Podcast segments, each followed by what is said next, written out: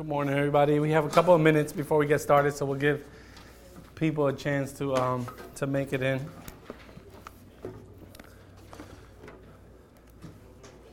But as uh, as you're waiting, if I could have one or two volunteers to think through what's one example where you saw God at work this week. Just one example. One from this side and one from this side. Okay?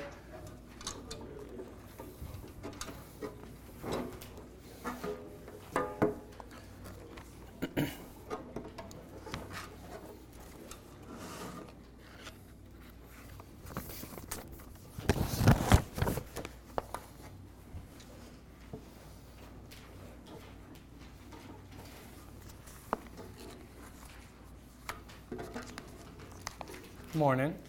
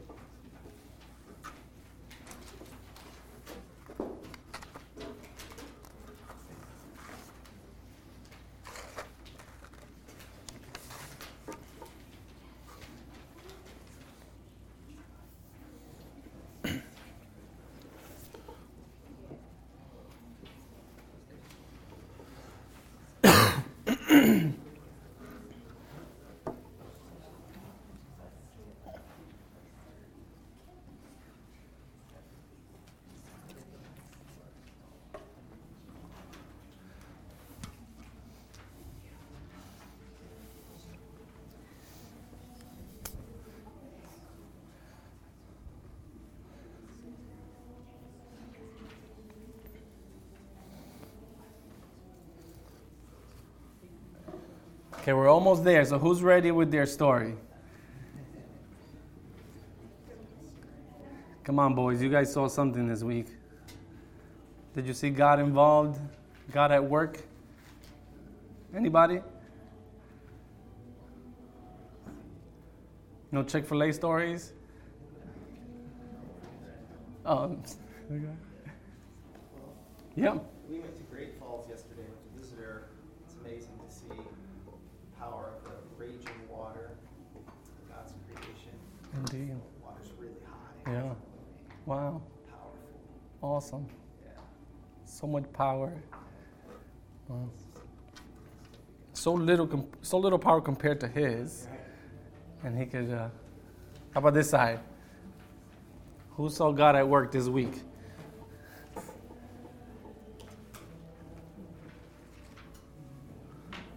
Merc, you might have to help me out here. Nobody else volunteers.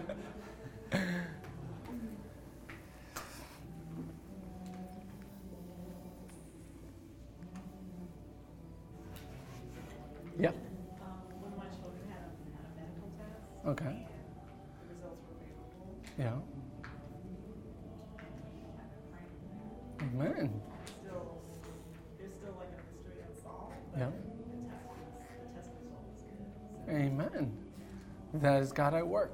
Amen.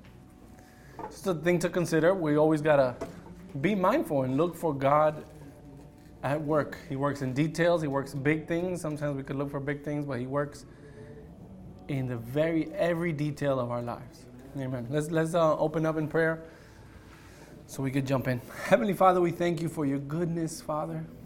We gather here this morning not because we're we're special on our own, not because we have made better decisions. We gather here this morning because your spirit is at work.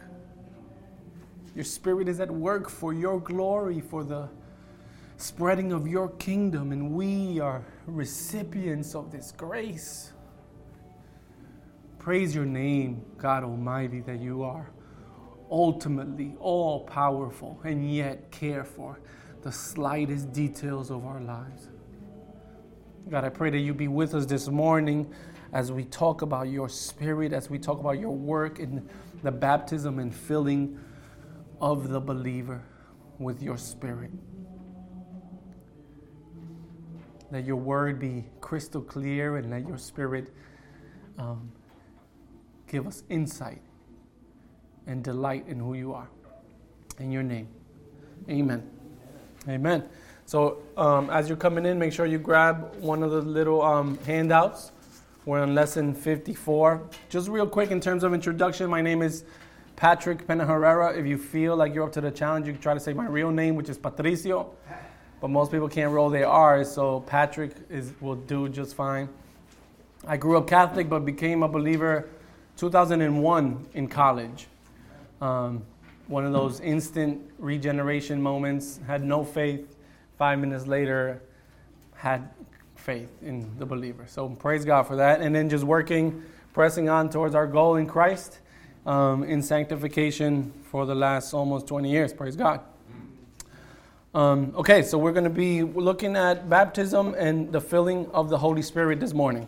A lot of scriptures to go through this morning. So um, if you're good with turning to scripture, um, can I have a couple volunteers that will be willing to dart to different scriptures and read it out loud for us? Thank you, Andrew. Mark, thank you. Eric, thank you. Dan, thank you.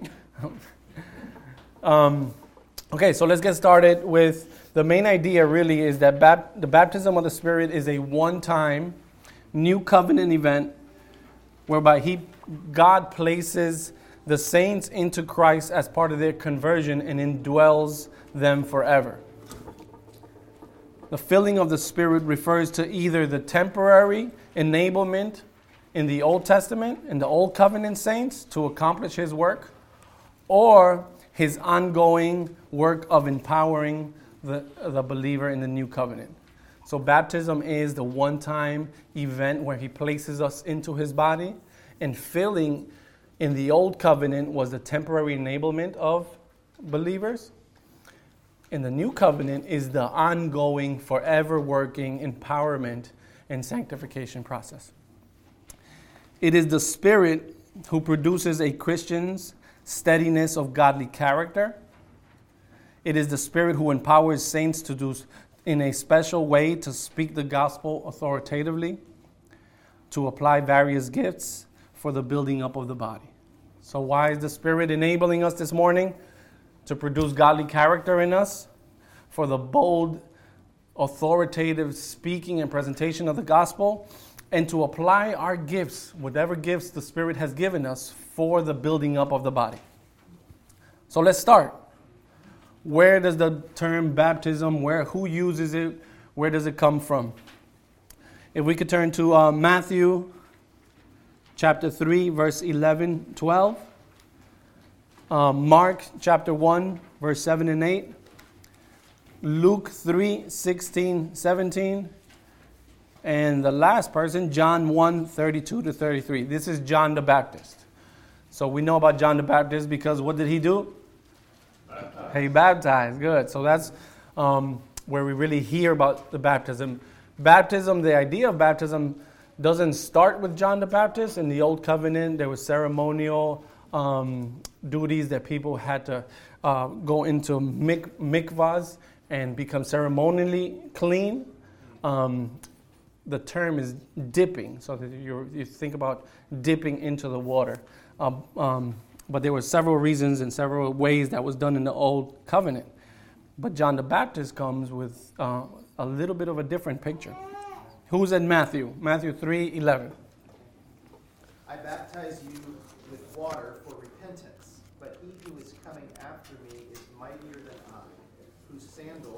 not worthy to carry.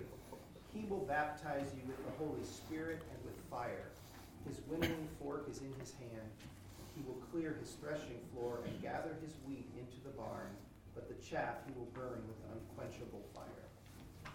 Amen. He who is coming will baptize you with the Holy Spirit and with fire. Mark 1 7 and 8.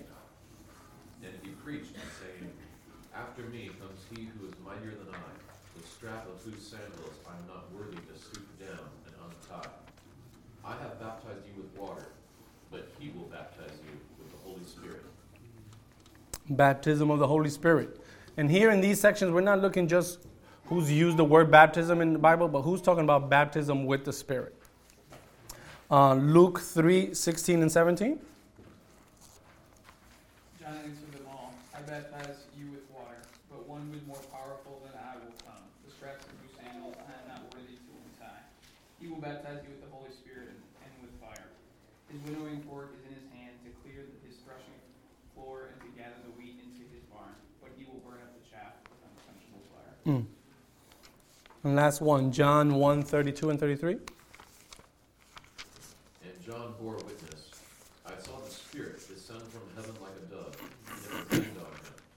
I myself did not know him, but he who sent me to baptize with water said to me, He on whom we see the Spirit descend and remain, this is he who baptize, baptizes with the Holy Spirit. Amen. Now, one of the things that we, we could look as we notice is that the baptism of the Holy Spirit has something to do with identifying. Um, he, his winnowing fork is in his hand. He will clear the threshing floor to gather the wheat in his barn, and the shaft will uh, he will burn up with unquenchable fire. The Holy Spirit, so far we notice, has something to do with identifying. Okay, and we talked about it this morning a little bit earlier how the Holy Spirit um, is the identifiable mark of the believer. Okay, so now we saw John the Baptist. What about um, how Jesus uses it? Turn to Acts 1, verse 4.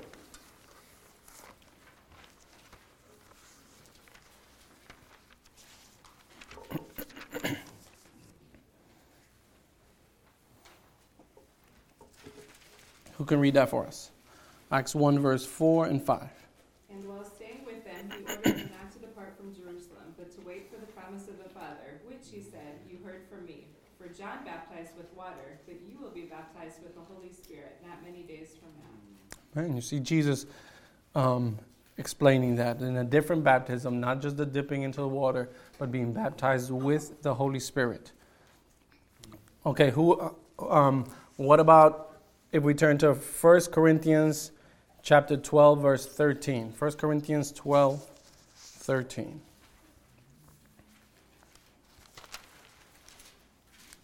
Actually, if you could read verses 12 and 13 from 1 Corinthians 12, 13. For just as the body is one, and has many members, and all the members of the body, though many, are one body, so it is with Christ. For in one spirit we were all baptized into one body, Jews or Greeks, slaves or free, and all were made to drink of one spirit. Amen. So if you were a Jew or a Greek, if you were a slave or you were free, what happens when you're baptized with the Spirit? What do you become part of? One body. Whose body? Christ's body, right? That's the identifying mark. If you're baptized with the Holy Spirit, you become part of the body of Christ. For how many Corinthians? For a select few Corinthians? The ones that came um, to church on Sunday or the ones that came to church on Saturday? Or how did it work? For who? Who, who was the um, Corinthians that were baptized into one body? All of them. All of those that believed on Christ were baptized by the Spirit into the body of Christ. um, now, what about if we turn to um, Acts 11? This is Peter now. Acts 11, 15, and 18. Can I, um, Sure, yeah. okay, so from, just from the act of believing is considered being baptized by the Holy Spirit. The act of believing in Jesus.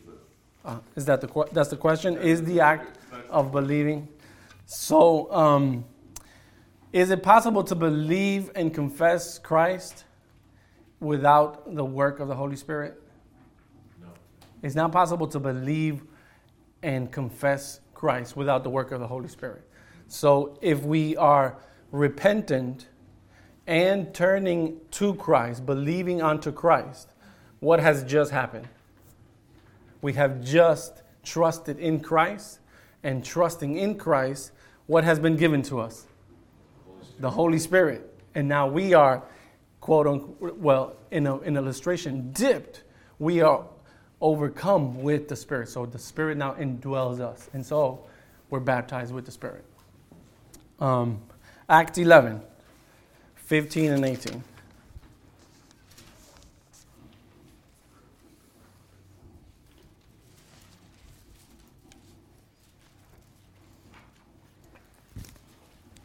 As I began to speak, the Holy Spirit fell on them, just as on us at the beginning. And then 18. Mm-hmm. When they heard these things, they fell silent, and they glorified God, saying, Then to the Gentiles also God has granted repentance that leads to life. Amen. So, just another example of now Peter is using this to say the Gentiles who have believed and confessed in Christ, what, they, what have they received? The Holy Spirit and have been baptized into one body, right? Um, so, if you follow your notes now, what are some syn- synonymous terms of the baptism of the Holy Spirit? And let's look at the promised gift of the Father, Luke 24 49 and Acts 1. Who's at Luke 24 49? Yes. And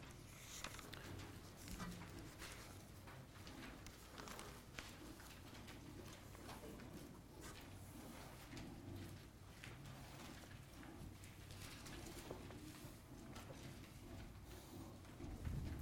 you are clothed with power from on high. Mm. It's a great promise. Praise God. The promised gift of the Father. How about Luke, I mean, Acts 1, verse 4? And while, and while staying with them, he ordered them not to depart from Jerusalem, but to wait for the promise of the Father, which he said, You heard from me. Keep going, one more. For John baptized with water, but you will be baptized with the Holy Spirit not many days from now. Amen. The promise of the Father, baptism of the Holy Spirit. Okay, what about clothing for po- from uh, clothing of power from on high? We don't have to turn back. It's Luke 24, 49. We just read that. The promise of the Father was clothed, clothing from with power from on high. What about pouring out of the Spirit? Let's turn um, real quick to Joel 2, 28 and 29.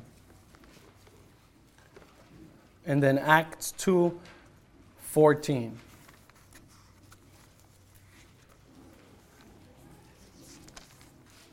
Did I say Joel? Is it Joel or Joel?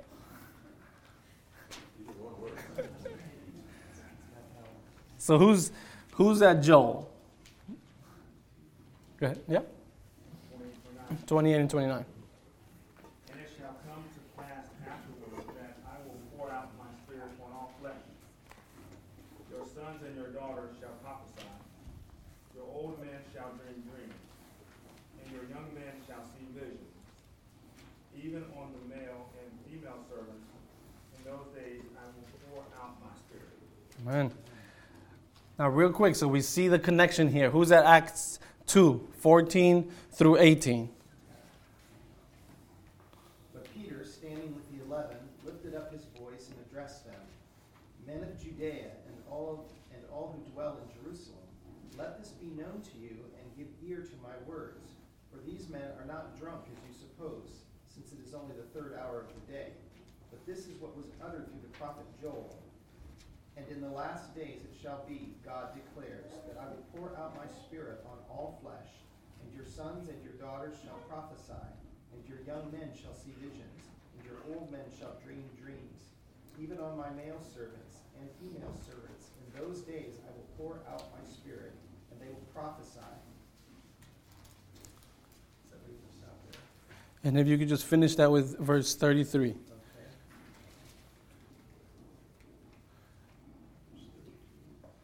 Being therefore exalted at the right hand of God, and having received from the Father the promise of the Holy Spirit, he has poured out this that you yourselves are seeing and hearing. Amen. So we see that the pouring of the Holy Spirit, as, as prophesied through Joel, through Joel, is the baptism of the Holy Spirit.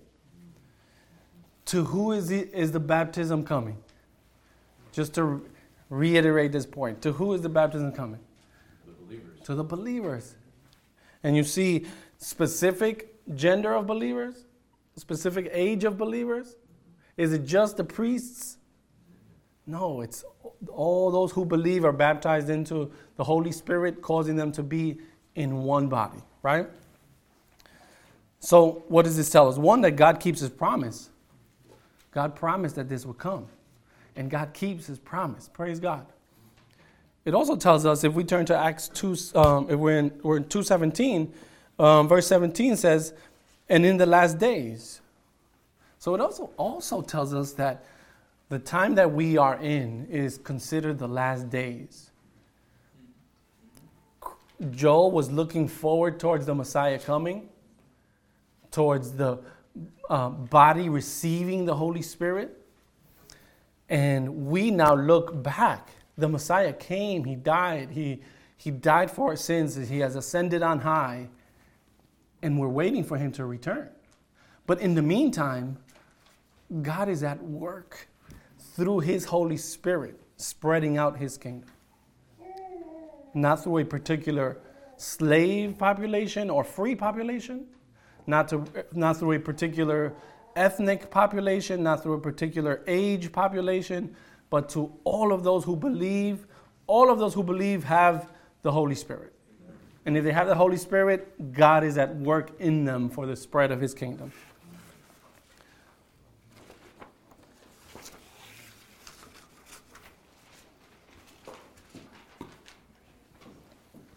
So the day of Pentecost was a point of transition. Now, now we look to, towards the day of Pentecost where the, the, the, disciples received the Spirit in a very powerful manner, um, were able to speak in different languages. It was a day of transition from the uh, Old Covenant work of the Holy Spirit, which we mentioned in the beginning was a temporary empowerment for the accomplishing of his purposes, to the new co- um, covenant work of the Holy Spirit which we have agreed that it is a baptism into an identifying body, which is Christ.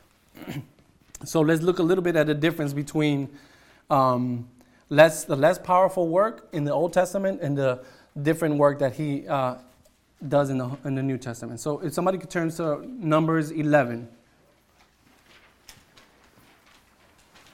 Numbers 11, 16. Um, Somebody else could go to 1 Samuel 16 14.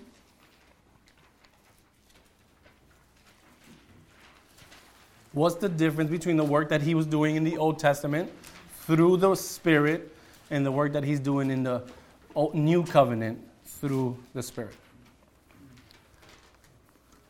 Who's at Numbers? Numbers uh, 11, 16 through 17.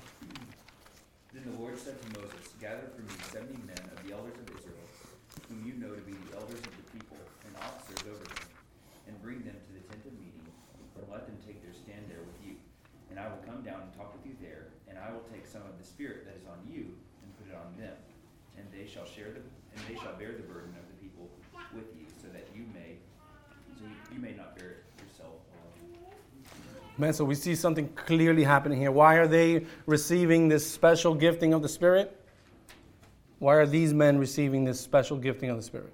To assist, to assist Moses, to bear the burden with Moses. It didn't go to all of Israel. Not all of Israel received the same spirit that Moses had. Not all of Israel received the same empowerment that Moses had. So in the Old Covenant, some were, this is an example of some that were given special empowerment. Um, what about 1 Samuel 16 14? Now the Spirit of the Lord departed from Saul, and a harmful spirit from the Lord tormented him. Well, what does that tell us? In the Old Covenant, the working of the Spirit, what happened to Saul? He had the Spirit at one point working in him for his purposes, for God's purposes, and then left. it left. It departed. That's crazy scary, right? That's why David's going to pray and tell him, Do you want to take not thy spirit from me? Please. He saw this and Saul was afraid. Indeed. After the sin I've committed, the Lord take away his spirit. Indeed. That's a great prayer request. Just not a new covenant. Not a new covenant one, yes. But it's scary to know that, the, that God could be working in you and then He's not because you didn't obey Him. Who would suffer under that penalty now? I certainly would. if I didn't obey him exactly the way he told me, and he said he would take his spirit away from me if I didn't, I would be lost by this afternoon, maybe earlier, right? Um, but praise God that that's not the occasion in the, in the new covenant.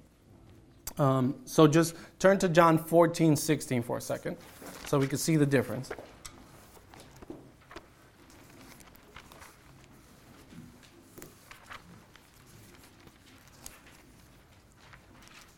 And if somebody else could turn to 2 Corinthians um, 1 21 and 22.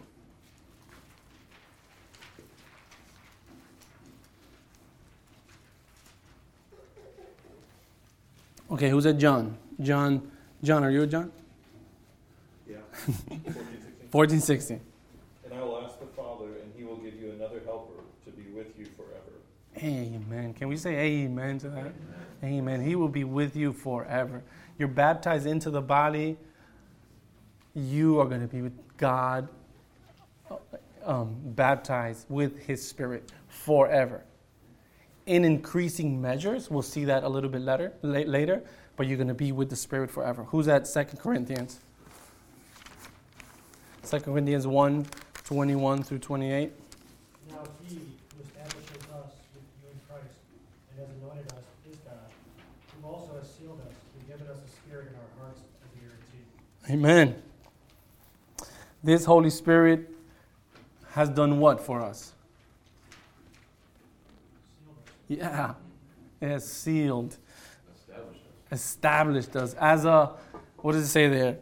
As a guarantee. If you have a guarantee from God, you're good. You are good, right? The Holy Spirit is that guarantee from God. If we have been baptized by the Holy Spirit into the body of Christ, we have a guarantee. Amen. Okay, and now, um, in the Old Testament, in the Old Covenant, the Holy Spirit worked primarily only in ethnic Israel. Right? What about in the New Covenant? Is there a particular ethnicity or, or area, world area, population, socioeconomic um, population, age population that the Spirit works in? Definitely not. Praise God for that. Or else we'll, we'll all be speaking Spanish. Uh, praise God that He doesn't just work with a particular ethnicity, He works with all types of ages, all types of experiences. Um, that's another difference between the Old Covenant and the New Covenant. Yes.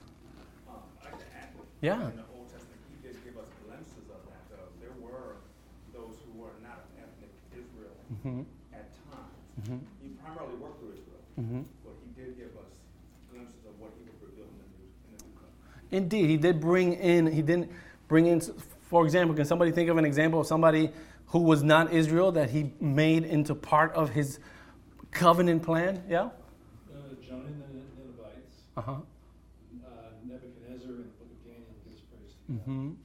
David the Syrian is healing leprosy. Mm-hmm. Ruth the Moabitess. What, Ruth? Rahab. Rahab? These people, not Israel, not Hebrews, not Israelites, are brought into the covenant plan of God, right?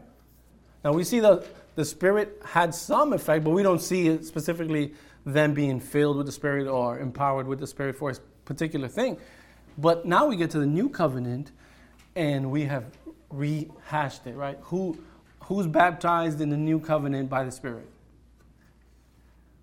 Uh, that answer, but some of the first worshipers in the New Covenant are the Magi from the East, possibly from Iran, who came worshiping. Potentially, I think they could could have potentially been worshipers, definitely. And we'll see a little bit later how um, um, how the Holy Spirit in through Acts we see Him opening, being filling up not only Jews.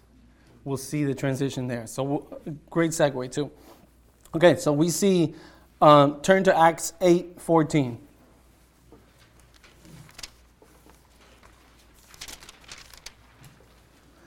As you're going there, just to reiterate, the Spirit the baptism of the Spirit is for all of those who trust in Christ. It becomes the identifying mark of the covenant community. If you want to be part of the covenant community, you need to be baptized by the Spirit. It's not something we could go out and, and find somewhere or buy somewhere. No, you need to repent and believe in Christ. If you're able to do that by the Spirit's work, then the Spirit is enabling you to come into the community, um, being baptized and come into the community of the, the body of Christ. So Acts 8 14. Who's there? When the apostles at Jerusalem heard that Samaria had received the word of God, they sent to them Peter and John. Keep going, sorry.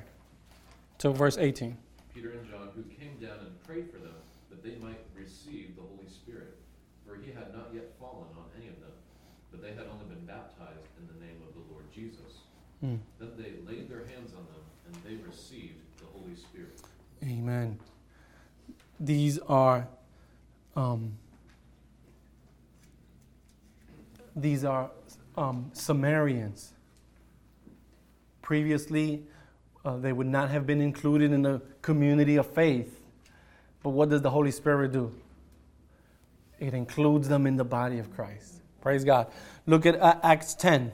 Acts 10 44. Now we have Gentiles. Okay, if, if we're Jews, we're like, okay, maybe Samaritans. Okay, I, I don't like Samaritans, but maybe Samaritans. Gentiles, definitely not. We can't include Gentiles. What does the Holy Spirit do? Acts 10 44.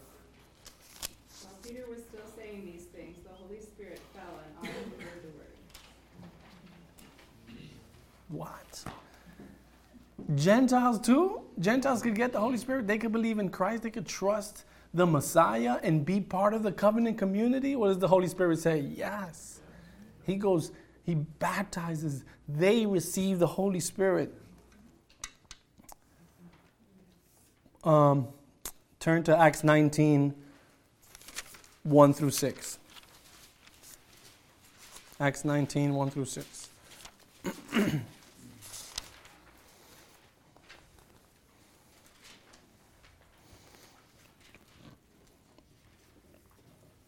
Who's there?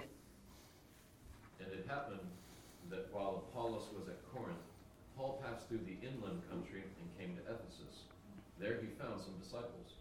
And he said to them, Did you receive the Holy Spirit when you believed? And they said, No, we have not even heard that there is a Holy Spirit. And he said, Into what then were you baptized? They said, Into John's baptism. And Paul said, John baptized with the baptism telling the people to believe in the one who was to come after him, that is, Jesus. On hearing this, they were baptized in the name of the Lord Jesus. And when Paul had laid his hands on them, the Holy Spirit came on them, and they began speaking in tongues and prophesying. Amen. They didn't. Ha- these here disciples don't have the full doctrine. They don't have all the understanding. They're not trusting in Christ. They're they're awaiting the Messiah. But when they believe in Christ, what happens? They receive the Holy Spirit. And Now they're part of the covenant community. So they become part of the covenant community in Christ. Okay, so now the Spirit comes down, the, um, the Holy Spirit, they receive the Holy Spirit and they become part of the commu- covenant, covenant community. But there's another aspect of, of the Holy Spirit and the Spirit baptism that is essential for the work of gospel ministry. So it's not just that we believe and we're able to believe and then, okay, we're identifiably now in the community of God.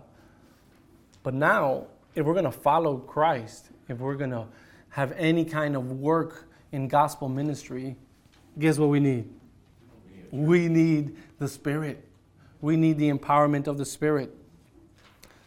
So 1 Corinthians 12, 3. If somebody could turn there real quick.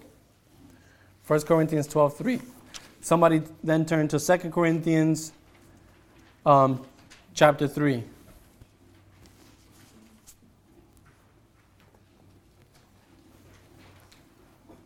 Just another example why the Holy Spirit is so important in, in any kind of gospel ministry. Who's at 1 Corinthians 12 3? Therefore, I want you to understand that no one speaking in the Spirit of God ever says Jesus is accursed, and no one can say Jesus is Lord except in the Holy Spirit. Amen. If you're talking to friends who are unbelievers and you're talking and you're trying to spread the gospel, they, well, they need the Spirit to be able to confess faith in Christ. 2 Corinthians 3. Who's there? Uh, start at 14 and go through 18. But their minds were hardened. For to this day, when they read the Old Covenant, the same veil remains uplift, unlifted, because only through Christ is it taken away.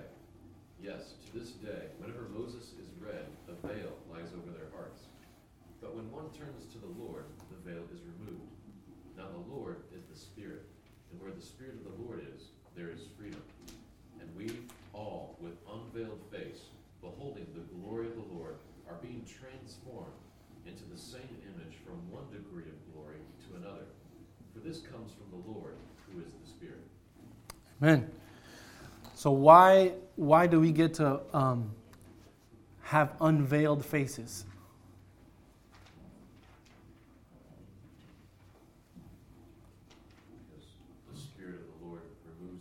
Because the Spirit is at work. The Spirit, where the Spirit of the Lord is, there is freedom. And we all, with unveiled faces, can do what? Behold Christ by the work of the Spirit. Right? Um, somebody turn to Romans 5 5.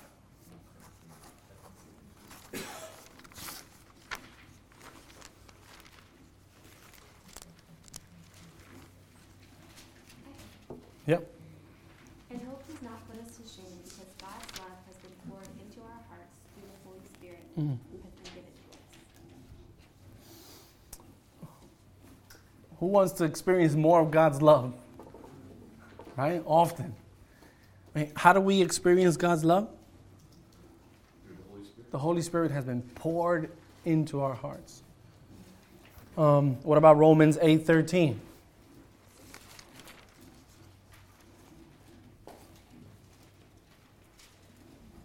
For if you live according to the flesh, you will die, but if you live by the Spirit, you put to death the deeds of the body, and you will live. Thank God, this, God that Jesus said, "You will have the Holy Spirit; He will be with you forever." Because if He's not with us forever, and we're not putting to death the deeds of the body by the Spirit, then we will die. But by the Spirit, if we're putting to death the deeds of the body, we will live. The Spirit is at work in sanctification, personal ministry. The Spirit is at work in gospel ministry. So now let's look at what does it mean to be filled with the Spirit. Um, Can I ask you a question? Yes. So, in Acts, we see that the Spirit came to like Gentiles and Syrians through laying on the hands. hmm At what point does that stop and then the Holy Spirit just starts? So I think, and um, John, you can speak if you want, but I think the Acts gives us a picture of the two covenants. Um, what's the word I'm looking for? They are transitioning. Yes, thank you.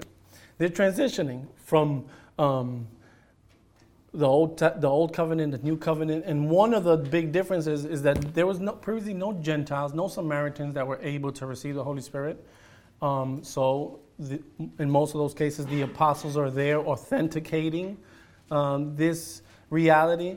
Um, but as we look through Acts, little by little, there's occasions where the same kind of power, the same kind of laying on hands doesn't happen towards Act, towards later in Acts. Yeah. Yeah, so, so it, it, with Peter and Cornelius in Acts ten, you see there at the end of the chapter, it says, while Peter was still saying these things, the Holy Spirit fell on Right. Perfect example. So, it, it, at first it was laying of hands. Then at, by this time, Peter is just speaking, and he's not even saying anything yet. He's just started to speak, and the Holy Spirit falls. So, um, I think Acts is a special situation that we're not going to look for every weekend per se, but we see a transition and we see the work of the Spirit happen. Yeah. Acts one, you- and you shall, receive power of the Holy Spirit comes upon you, shall be my witnesses, both in Jerusalem, Judea, Samaria, to the outer parts of the earth. Kind of gives the structure of the book Mhm. of Acts in one verse. Mm. And then at each of those stages is where you see the laying on of hands and the descending of the Spirit and the identification of this is one baptism, one faith, one Lord, one church. Mm. And so, and we saw the resistance to them and us, and Right. not wanting to be one church, but Gentiles and, and so the laying on the hands, pouring the Spirit is just where God is authenticating that These every are new believers. frontier, this is His work, His church, Mm. um, going out to the Gentiles, and it had to be apostles touching people to identify, Amen. say this is this is what God meant when He said this. But Amen. Or else, stiff necked as we are, we probably would say, No, God, you don't know what you're talking about. so, baptism. So now we, yeah. yeah. Uh, would you explain uh, speaking in tongues in a similar way, that it was kind of authentication of, of the transition? I would. and um, and I was wondering how much we would pour into it here, but there's also another lesson that's the gift of the spirits, uh, the gift, the gifts of the spirit, uh, a little later on. But I would because you see that transition happening through Acts as well. Yeah. So the baptism of the Holy Spirit mean is the identifiable mark of now the community of God. Previously, you had uh, circumcision, you had different things that you had to do to be identified with the community of God. Now, what's the identifiable mark? You're baptized with the Holy Spirit. And how, how can we see that? By your confession in Christ and your works that are keeping with repentance, right? Um, so, but now, what does the filling of the Spirit mean? Does it mean by Friday night you've used up all your Spirit and, and now you got to go and get some more filling? Okay, so let's look at what that means. So, Gospel, Acts, um, if you could turn to Acts 2, verse 4. So the filling, part of what, what the filling is, it, it empowers authoritative gospel presentation. So we're going to look at a couple of those. Acts 2 4, um, 4 8, 9 17. Who's that 2 4? And they were all filled with the Holy Spirit and began to speak in other tongues as the Spirit gave them utterance. Amen. So, real quick story. As I was, as I became a believer, I didn't become a believer under a particular um, healthy authority. I just, I'll tell you the story another day. But somebody told me, well, you could train yourself to speak in tongues. Uh, and as we're looking here, who gave this? Who gave them utterance? The Holy Spirit gave them utterance. So if the Holy Spirit wants me to speak in tongues to you right now, and somebody's going to interpret, the Holy Spirit could do that as He pleases. But I can't train myself to do something. Um, but let's look at uh, chapter 4, verse 8. Acts 4 8. Then Peter, filled with the Holy Spirit, said to them, Rulers of the people and elders. Good. You, pause there. You, you guys know this sermon by Peter, right? Peter here isn't speaking in tongues, but he is emboldened by the Spirit to speak to the rulers and the elders the authoritative message of the gospel. Um, verse 31 in that same chapter. And when they had prayed, the place in which they were gathered together was shaken, and they were all filled with the Holy Spirit and continued to speak the word of God. Amen. They're praying. The Holy Spirit comes up upon them. And what, what do we see? Them speaking the words of God with boldness. Boldness. And, and that's a, a prayer request that we can continue to have for us, for our elders, for uh, our pastors, that, that the Holy Spirit would allow them to speak the word of God with boldness. What about um, chapter 9, verse 17? 17 through 20. So Ananias departed and entered the house, and laying his hands on him, he said, Brother Saul, the Lord Jesus, who appeared to you on the road by which you came, has sent me that you might regain your sight and be filled with the Holy Spirit. And immediately something like scales fell from his eyes, and he, re- and he regained his sight. Then he rose and was baptized, and taking food, he was strengthened. Amen. This is Ananias speaking to Paul. A few verses ago, what was he? Terrified, right? He's arguing with the Lord. Um, what does it say? Lord, I have heard from many about this man, how much evil he has done, and so on. Lord, just in case you forgot, I've heard of this man, right? But little, uh, just a little bit later, by the Spirit is empowering him, he's speaking to Paul. Yeah. It's interesting, he calls him Right there, this, the power of the Holy Spirit brings him as, as a member of Christ's body. How quickly the Spirit. Like, ah, well, give you a little time. Right. Indeed. Amen. Amen. And that is a picture of what the one body is supposed to be doing for all of us, right? To see each other as brother. We are the same. We're in the same community, the same body. It doesn't matter what in our current society world our differences are, but but being in the baptized by the same spirit, we're one body, brother. What about um, chapter 13, verse 46 through 14 1.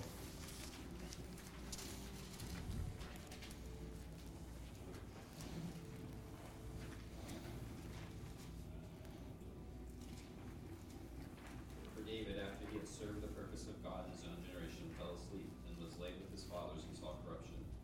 But he whom God raises up did not see corruption. Let it be known to you, therefore, brothers, that through this man forgiveness of sins is proclaimed to you, and by him everyone who believes is freed from everything from which you could not be freed by the law of Moses. Beware, therefore, lest what is said in the prophets should come about. Look, you scoffers, and be astounded and perish. For I am doing a work in your days, a work which you will not believe, even if one tells it to you. Keep going. I'm sorry. As they went out, the people begged that these things might be told to them in the next Sabbath. And after meeting, and after the meeting of the synagogue broke up, many Jews and devout converts to Judaism followed Paul and Barnabas, who, as they spoke with them, urged them to continue in the grace of God. If, yeah, if you could go through the chapter. Thanks. Uh, the next Sabbath, almost the whole city gathered to hear the word of the Lord. But when the Jews saw the crowds, they were filled with jealousy and began to contradict what was spoken by Paul, reviling him. And Paul and Barnabas spoke out boldly, saying, It was necessary that the word of God be spoken first to you. Since you thrust it aside and judge yourselves unworthy of eternal life, behold, we are turning to the Gentiles. For so the Lord has commanded us, Mm. saying, I have made you a light for the Gentiles, that you may bring salvation to the ends of the earth. And when the Gentiles heard this, they began rejoicing and glorifying the word of the Lord. And as many as were appointed to eternal life believed. And the word of the Lord was spreading throughout the whole region. But the Jews incited the devout women of the city, standing and leading men of the city, stirred up persecution against Paul and Barnabas and drove them out of their district. Shook off the dust of their feet against them and went on to Iconium. And the disciples were filled with joy and the Holy Spirit. And the, ver- the first verse of the next chapter. Now at Iconium they entered together into the Jewish synagogue and spoke in such a way that a great number of both Jews and Greeks believed. Amen. It could be nerve wracking for you guys to ask me questions just because I don't know all the answers. Imagine Paul here preaching, and the whole crowd begins to contradict and revile them.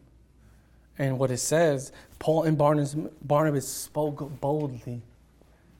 And um, they spoke in such a way that great numbers of both Jews and Greeks believed. This isn't because they were skilled orators. This is because the Holy Spirit was working and, and filling them for the authoritative, emboldened um, presentation of the gospel. What about, um, okay, so what about judgment? Verse, uh, if you could turn to Acts 13. Acts 13, verses 9 through 11. So we see that being filled with the Holy Spirit is for, um, for, the, for gospel work, for being able to um, present authoritatively and boldly the gospel.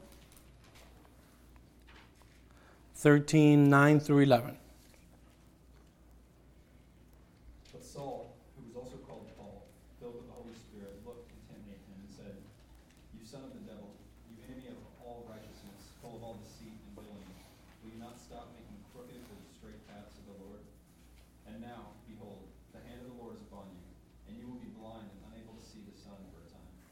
Immediately mist and darkness fell upon him, and he went about seeking people to lead him by the hand. Mm-hmm. by the Spirit, Paul is able to make quick judgment here. And now it's it, it can be tempting to want some of those workings of the Spirit and leave out the ones that God explicitly tells us should be at work in our lives. So let's look onto those special empowerments to serve and build up the body. Let's turn to Acts 3, Acts 6, verse 3.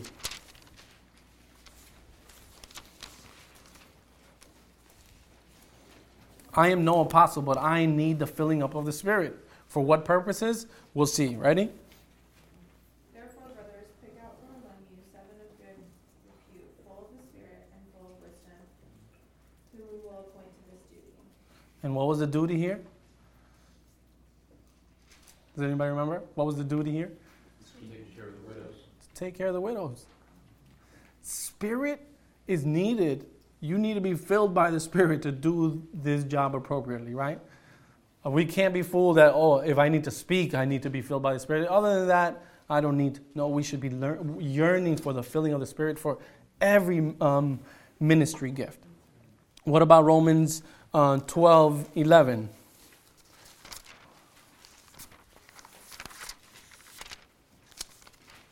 Romans chapter 12. And this is a little bit lengthier. We can start at 9 and end at 11. Romans chapter 12, verse 9 through 11. Let love be genuine, abhor what is evil, hold fast to what is good. Love one another with brotherly affection, outdo one another in showing honor. Not be slothful in zeal, be fervent in spirit, serve the Lord. Amen. It's no easy task. It's a tall order. And who could accomplish it? Nobody outside of the work of the Spirit. And yet we're called to do this. And this is what our body should reflect. Let love be genuine, right? We need the filling of the Spirit. We need the Spirit to be able to do this type of work. Um, that's for ministry. So we need it for the proclamation of the gospel as you're speaking to authorities or you're speaking and witnessing to people, you need this Holy Spirit. But we need it for the service of the body. We need it so that we could love each other rightly, so that we could think more of you than myself, right? But we also need it for our personal godly character. Let's turn to um, Ephesians 5 18. Ephesians chapter 5, verse 18.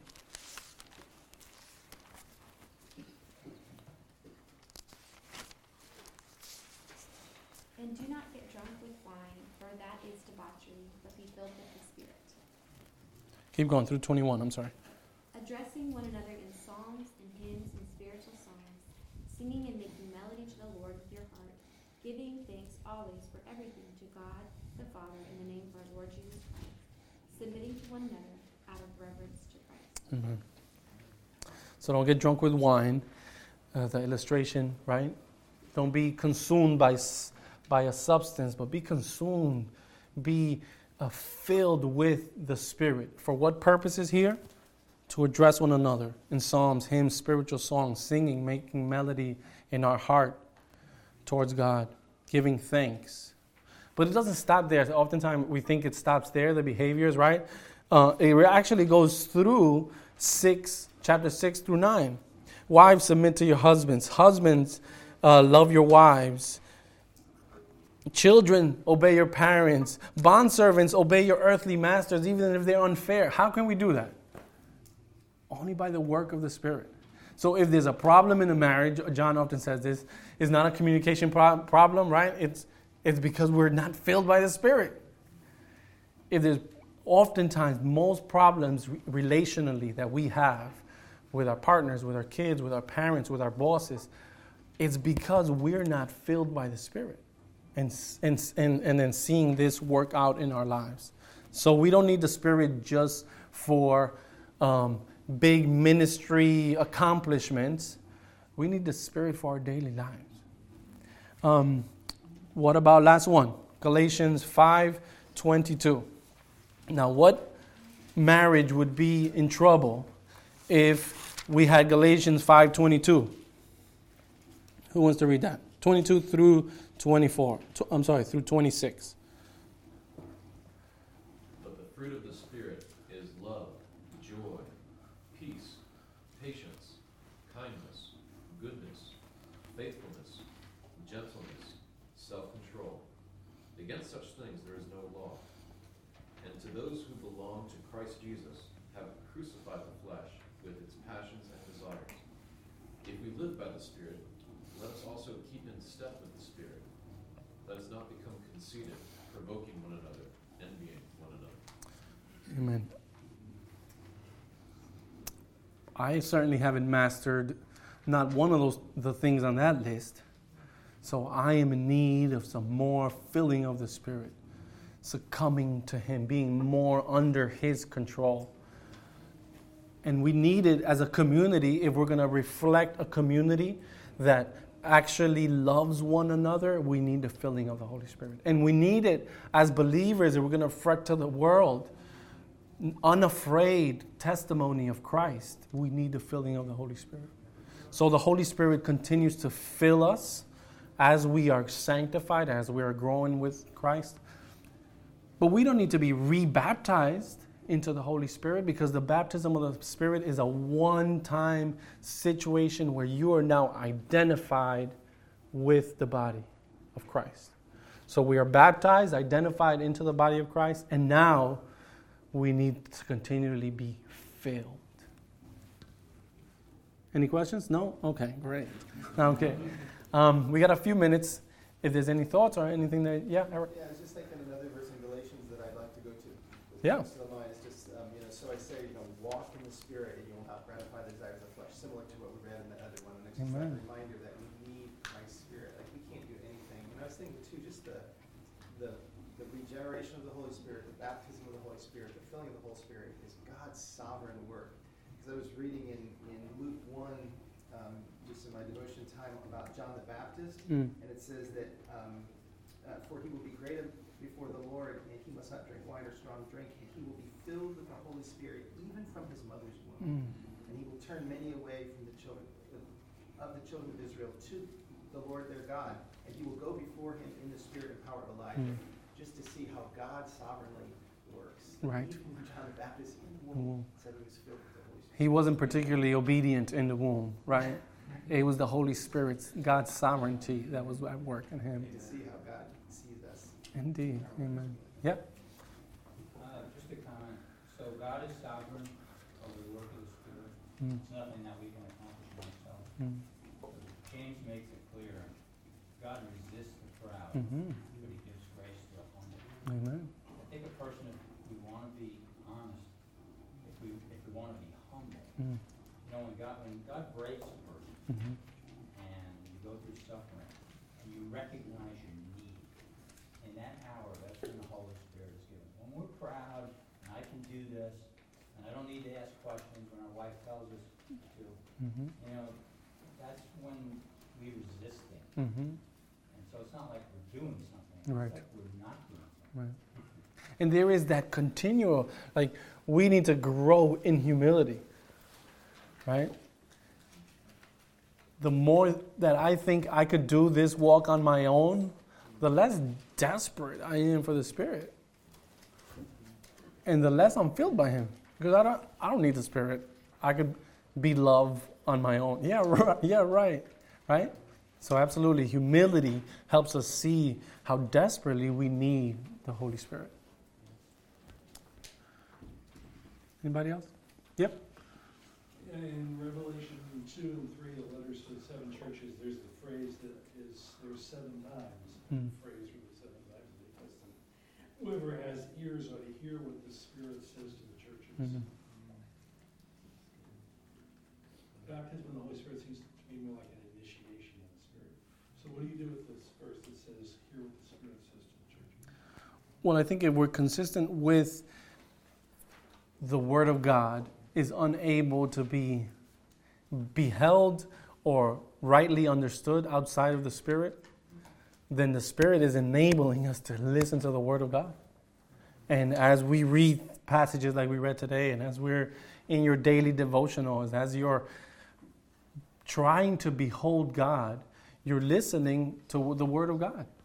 As you're, daily, you're reading daily, you're listening to the Word of God. Particularly in the Revelations, there's certain warnings that we should be thinking through, listening through, uh, assessing ourselves, and, and longing for a deeper, longer uh, experience with the Spirit, sanctification. Yeah. Any um, any pressing prayer request that is just on your heart and that we could, by God's grace, just pray to Him in the Spirit and ask Him to do?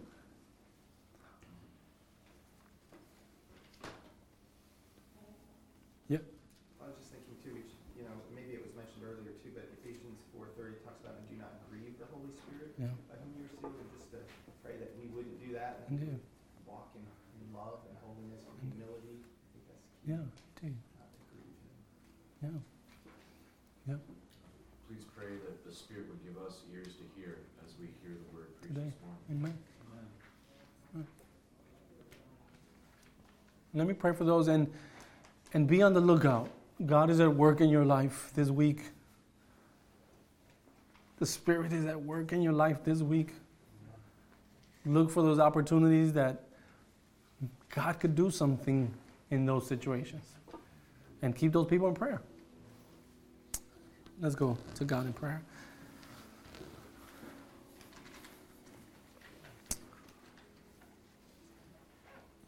Father, we are a people who are in need. We're in desperate need, God. We need you. We need humility. We need to not grieve the Spirit. We need the Spirit just so that our prideful hearts wouldn't keep us from listening to the word being preached this morning. So that our anxious worries wouldn't keep us distracted from your power, your work, your face being revealed in the gospel. Oh God, be pleased to humble us so that we would um, give credit, all credit, to the Spirit. So that we would be burdened, Father, a real heavy burden to not grieve the Spirit in our privacy, in our attitudes towards others, in our thoughts. Things that no one else could see, you are wide awake to. Burden our congregation to not grieve your Spirit, God. Burden kids of this congregation to not obey for their father's and mother's sake, but for the sake of the not grieving the Spirit at work in them.